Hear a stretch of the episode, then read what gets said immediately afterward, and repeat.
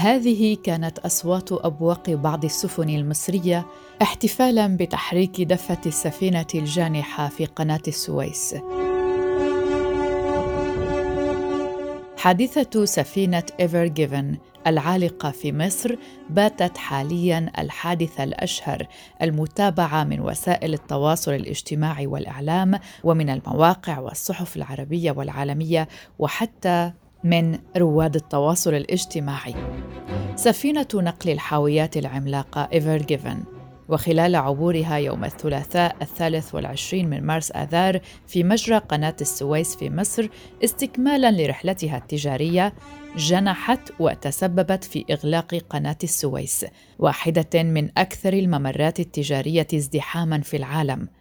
التقارير الأولية لسبب جنوح السفينة قالت بأن ذلك يعود بشكل أساسي إلى انعدام الرؤية الناتجة عن سوء الأحوال الجوية نظراً لمرور البلاد بعاصفة ترابية، حيث بلغت سرعة الرياح أربعين عقدة، ما أدى إلى فقدان القدرة على توجيه السفينة البالغة حمولتها ألف طن ومن ثم جنوحها، وهذا بحسب بيان لهيئة قناة السويس. خبير النقل البحري حمدي برغوت أشار إلى أن تهدئة سرعة مرور السفينة مع سوء الأحوال الجوية لم يكن ممكناً لأن هناك سفناً أخرى في الأمام والخلف، ويتحرك الجميع وفق مسار زمني وفي المساحة الوقتية الآمنة.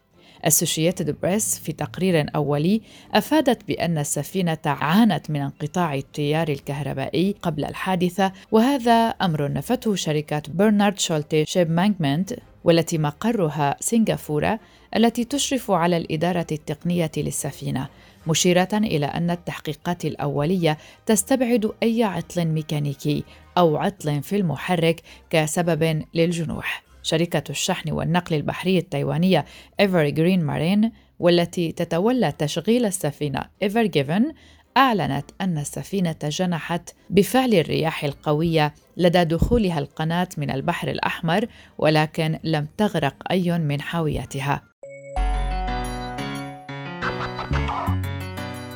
كيف تمت عملية الإنقاذ؟ لرصد آخر التطورات في جهود تعويم سفينة الحاويات Ever Given، عقد السبت الماضي السابع والعشرين من مارس آذار عقد مؤتمر صحفي بحضور الفريق أسامة ربيع رئيس هيئة قناة السويس، والذي سيكون ضيفنا بصوته في هذه الحلقة.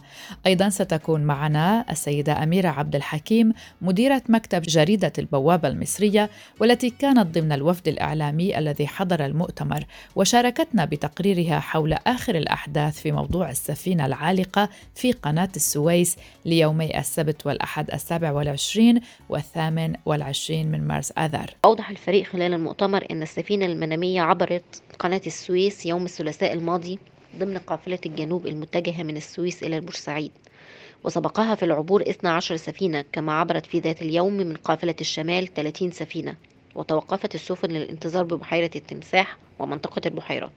لافتا إلى أن إجمالي عدد السفن المنتظرة في مناطق الانتظار حتى الآن بلغ ثلاثمائة وواحد وعشرين سفينة يتم تقديم لهم كافة الخدمات اللوجستية. وكشف الفريق عن الإجراءات التي اتخذتها الهيئة فور وقوع الحادث، حيث تم تشكيل غرفة عمليات مركزية تضم مختلف التخصصات لوضع خطة العمل وتعويم السفينة واستئناف حركة الملاحة بالقناة مرة أخرى، وذلك بالتوازي مع التحرك الفوري لفريق الإنقاذ لمعاينة موقع الحادث وتحديد الآثار المترتبة عليه ومدى تضرر جسم السفينة وجانب القناة من الحادث، وذلك جنبا إلى جنب مع الدفع بخمس قاطرات لاستخدامهم في أعمال التعويم والتوجيه بانتظار سفن قافلة الشمال في منطقة البحيرات لحين الانتهاء من تعويم السفينة. وأكد رئيس الهيئة أن الهيئة تعاملت سريعا مع الحادث الذي لم يسفر عن وقوع أي إصابات أو وفيات أو حوادث تلوث، موضحا أن استراتيجية الهيئة اعتمدت على ثلاثة مراحل أساسية، هي استخدام القاطرات لأعمال الشد، ثم التكريج باستخدام كراكات الهيئة، والعودة مجددا لمناورة الشد، وأخيرا اللجوء إلى تخفيف الحمولة حيث يصعب تنفيذه عمليا ويحتاج لوقت أطول. أوضح رئيس الهيئة أن نتائج أعمال التكريج بواسطة الكراكة مشهور إحدى كراكات الهيئة بلغت حتى الآن سبعة وعشرين ألف متر مكعب من الرمال على عمق وصل إلى ثمانية عشر متر مع مراعاة حدوث انهيارات ترابية من أسفل السفينة للمناطق التي يتم تكريكها. أضيف لك كمان أن المؤتمر كان في محافظة السويس تحديدا في نادي الشاطئ، وعقب المؤتمر تم الخروج الصحفيين أو وسائل الإعلام جميعا المصرية والعالمية لجولة بحرية لموقع السفينة. وهذا صوت الفريق أسامة ربيع رئيس هيئة قناة السويس ومقتطف من كلمته خلال المؤتمر. الحادثة كان عدى فيه اثناشر سفينة من الجنوب قبل السفينة اللي شحطت أو اللي جرحت، وعدى فيه ثلاثين سفينة من الشمال. بالتالي القناة كانت شغالة، وقفناهم في البحيرات لغاية لما نخلص. يوم الأربعاء ما كانش فيه سفن من الجنوب دخلناها، لكن دخلنا ثلاثتاشر سفينة من الشمال عشان برضو ياخدوا الوقت بتاعهم من بورسعيد لغاية البحيرات. لو كنا خلصنا كنا هيعدوا ويكملوا، ما خلصناش كنا عاملين حسابهم وأماكن الرباط بتاعتهم في البحيرات المرة وفي التمساح. فيعني كده القناة كانت شغالة يوم الثلاث ويوم الأربعاء. في نفس اليوم ده طبعا تواصلنا مع الوكيل وتوكيل المركب والمالك وتوحيد طبعا الجهود اللي هنشتغل بيها وهنبدا ازاي السيناريوهات اللي احنا بنعملها وايه اللي مطلوب مننا. الاربع في نفس اليوم احنا اشتغلنا بالليل بالكراكتين مشهور والكراكه العاشر من رمضان. العاشر من رمضان قدرتها أربعمائة متر مكعب في الساعه، ومشهور قدرتها ألف وخمسمائة متر مكعب في الساعه تكريك. نتائج الاعمال في اليوم الاول ما كانتش مجديه قوي، او يعني نقدر نقول المركب ما اتحركتش. احنا احنا بنقول ان احنا مع موقف صعب. مركب كبيره أربعمائة متر طول بتجنح في عرض في قناه السويس مئتين وخمسين متر، يعني الطول كان اكبر من المسافه بتاعت قناه السويس العرض نفسه. بنتكلم على مئتين وثلاثة وعشرين ألف طن، بنتكلم على مئة وثمانية عشر ألف وثلاثمائة حاويه، عرض تسعة وخمسين متر، غطس خمستاشر متر ونص. حادث سيء صعب التعامل معاه بسهوله. كده اللي كان سرعة ريح عالية يومها حوالي أربعين عقدة وعاصفة ترابية، لكن مش هو ده السبب عشان بس نبقى واضحين. احنا متعودين على ان احنا بنبحر في قناة السويس بسرعة ريح كمان اكبر من كده، لكن دي احنا برضو بنقول الحوادث الكبيرة كده بتبقى حوادث مركبة، بيبقى فيها اكتر من خطأ، ما بتبقاش خطأ واحد بس. ده, ده سبب من الاسباب اللي كانت واضحة قدامنا، لكن ما هواش السبب الرئيسي بس. والمكان بتاع الحادثة ما هواش في قناة السويس الجديدة، بس في برضه احنا سمعنا كلام ان قناه السويس الجديده، لا ما كانتش قناه السويس الجديده، هو كان في المدخل الجنوبي. قناه السويس الجديده كلها نعلم ان هي اثنين وسبعين كيلو متر فقط، مش من مئة واثنين وتسعين، وبالتالي هي لما حصلت حصلت في المدخل على بعد ثلاثين كيلو من السويس او خمسة وثلاثين كيلو في بدايه المدخل الجنوبي لقناه السويس. وكانت هيئة قناة السويس المصرية قد أعلنت الخميس الخامس والعشرين من مارس آذار تعليق حركة الملاحة في الممر الملاحي العالمي حتى يتم الانتهاء من تعويم سفينة الشحن العملاقة Ever Given التي تسببت في إغلاق القناة، وكان لدى الهيئة خطط بديلة إذا تعثرت عملية تعويم السفينة، ومن ضمنها بحث خيار تخفيف حمولة السفينة لتسهيل تحريكها، لكن في الوقت ذاته لم يكن يأمل أن يتم اللجوء لهذا الخيار للصعوبة البالغة في تنفيذه وللزمن الطويل الذي تتطلبه هذه العملية وفقاً لتصريح رئيس قناة السويس. أشار أيضاً في المؤتمر إلى أنه سيتم بحث الغرامات المالية بعد التحقيقات، وخصوصاً بعد تحديد موعد تعويم السفينة الجانحة. رئيس الوزراء المصري مصطفى مدبولي كان قد أكد في وقت سابق أن العمل جار لاستعادة الملاحة في قناة السويس، موضحاً أن بلاده ستستعين بخبرات أجنبية في هذا الصدد، وعبر عن شكره لعروض الدول التي عرضت المساعدة في حادثة السفينة الجانحة، ومنها عرض واشنطن. شركة سميت أو إس إم آي تي الهولندية، وهي واحدة من أكبر الشركات العالمية المتخصصة في مجال الإنقاذ البحري، أشادت بالإجراءات التي اتخذتها هيئة قناة السويس لتعويم السفينة الجانحة، وجاء ذلك خلال اجتماع يوم الخميس الماضي بين فريق عمل الشركة الهولندية الذي قدم الاستشارات الفنية ولجنة إدارة الأزمات بالهيئة التي تتعامل مع التعويم من خلال الوحدات البحرية الخاصة بها، وبالإضافة للتواصل والتنسيق المستمر بين هيئة قناة السويس والخط الملاحي Evergreen المالك للسفينة. يذكر أن هيئة القناة نجحت في وقت سابق في إنقاذ وتعويم السفينة إما ميرسك، وهي من أكبر سفن الحاويات في العالم، والتي تعرضت لعطل نتيجة دخول المياه في غرفة الماكينات أثناء عبورها القناة. أما الشركة الأم المالكة للسفينة، شركة شويكي سانكي كي اليابانية، أعربت عن أسف شديد للتسبب بقلق هائل للسفن التي تسافر أو تخطط للسفر في قناة السويس ولجميع الأشخاص المرتبطين بها، علماً أن الحادثة هدد الشحن العالمي.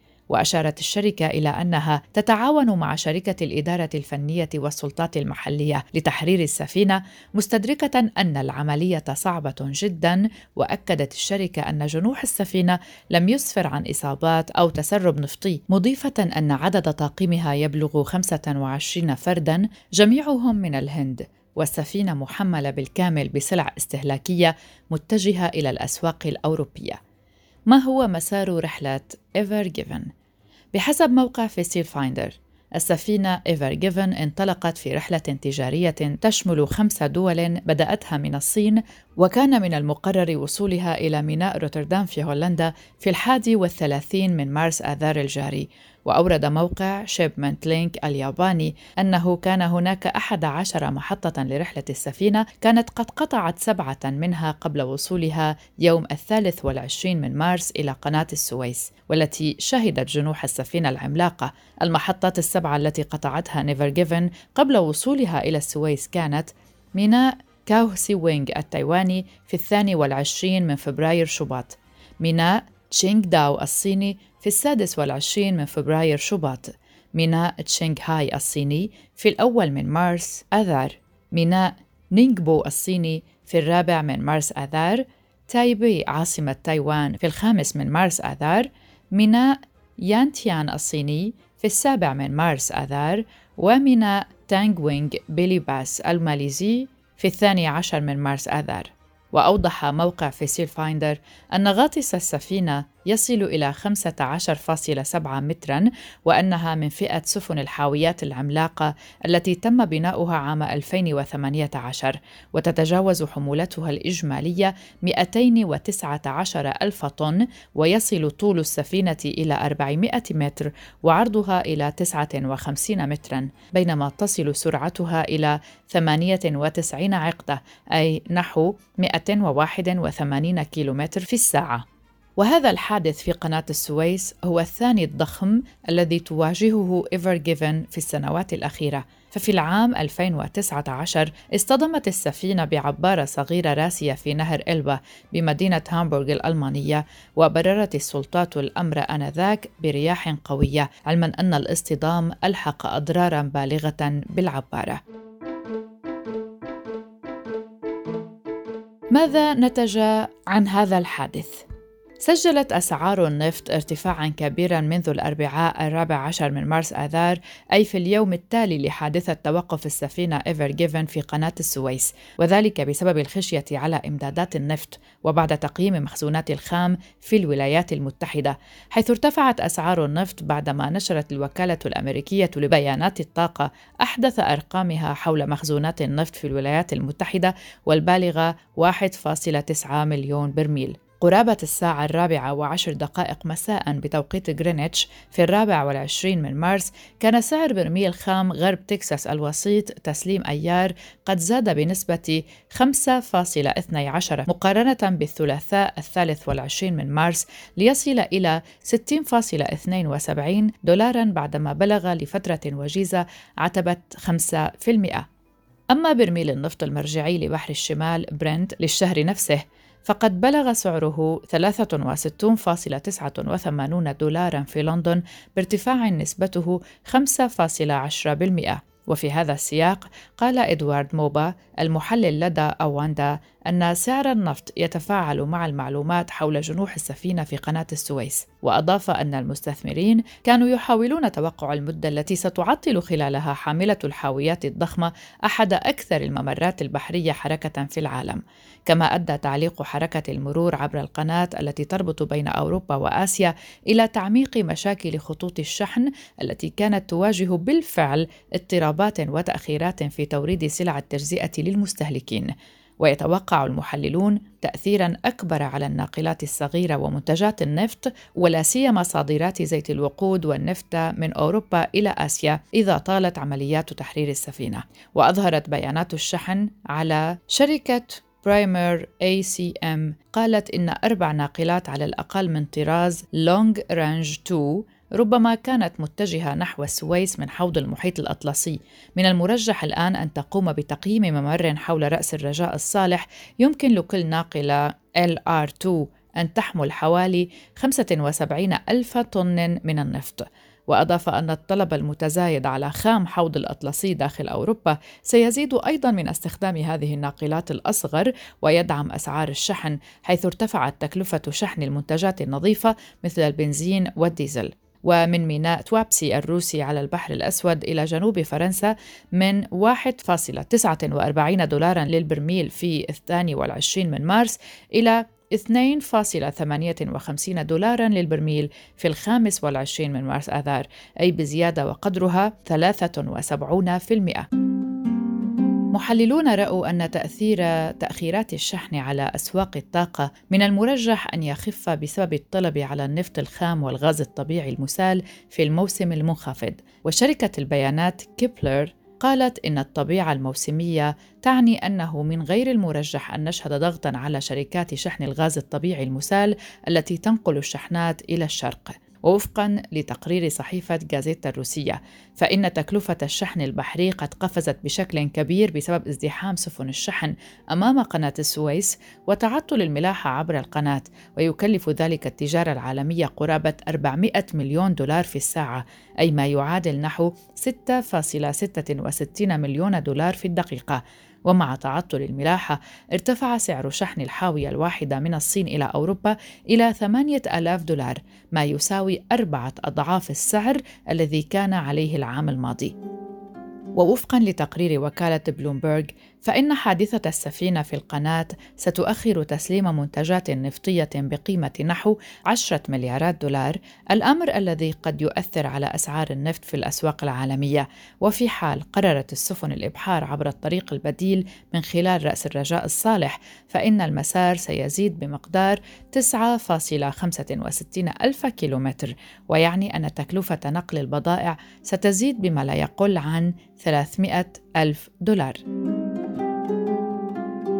أما عن قناة السويس، والتي تعرف بأنها ممر استراتيجي عالمي ومصدر دخل وطني، مئة وخمسين عاماً مضت استطاعت فيها قناة السويس أن تجعل من مصر محط أنظار التجارة العالمية، وانتقلت القناة خلال تلك السنوات بين مراحل تطوير عديدة، أبرزها في عام ألف وثمانمئة وسبعة وثمانين إذ تم تحديثها للسماح بالملاحة أثناء الليل. وفي عام ألفين وخمسة عشر شهدت القناة حركة توسعة كبيرة مدت طول المجرى الملاحي إلى مئة وثلاثة وتسعين كيلومتراً وزادت عمقه إلى أربعة وعشرين متراً، فأصبح مجرى القناة قادراً على استقبال ناقلات عملاقة. وتعد قناة السويس شريان التجارة العالمي بالنسبة للعديد من دول العالم، كما تلعب أيضاً دوراً كبيراً في الرمزية الوطنية المصرية، فقد شهدت القناة مرور نحو تسعة عشر ألف سفينة في السنة، أي ما بين أربعين إلى ستين سفينة يومياً، ومن المتوقع أن تتضاعف حركة المرور تقريباً بحلول عام ألفين وثلاثة وعشرين، خصوصاً في ظل وجود اتجاهين للمرور عبر الممر، ما يساعد على تقليل أوقات الانتظار. وتعتبر القناة مصدر دخل حيوي لمصر، وبلغت إيراداتها أكثر من خمسة مليارات دولار العام الماضي، فيما تعد قناة السويس أسرع طريق بحري لنقل غالبية النفط من المحيط الأطلسي إلى المحيط الهندي، وذلك برسوم مرور ضخمة. وأفادت رويترز للأنباء بأن نحو ثلاثين بالمئة من حاويات الشحن في العالم تمر يومياً عبر قناة السويس، إضافة إلى نحو اثني عشر بالمئة من إجمالي التجارة العالمية لكل السلع. والآن وبعد أن تم تعويم Ever Given الجانحة منذ أسبوع في قناة السويس واستئناف حركة الملاحة في القناة، وبعد أن بثت مواقع التواصل الاجتماعي وقنوات محلية بثاً مباشراً للسفينة بعد تعويمها وأثناء تحركها داخل القناة، أظهرت مواقع السفينة وقد عادت إلى الوضع العرضي في القناة. وأوضح مصدر في قناة السويس طلب عدم ذكر اسمه أن رياحاً شديدة هبت أثناء مناورات التعويم فأعادت السفينة إلى وضع عرضي داخل القناة، إلا أن القاطرات تمكنت من ضبط وضعها مجدداً ثم تعويمها بالكامل وإعادتها إلى مسارها الصحيح مرة أخرى. هذه كانت حلقة من بودكاست في عشرين دقيقة. شاركتني في إعداد هذه الحلقة الزميلة والصديقة الصحفية يالفهد، وكنت معكم من وراء الميكروفون براء صليبي. إلى اللقاء.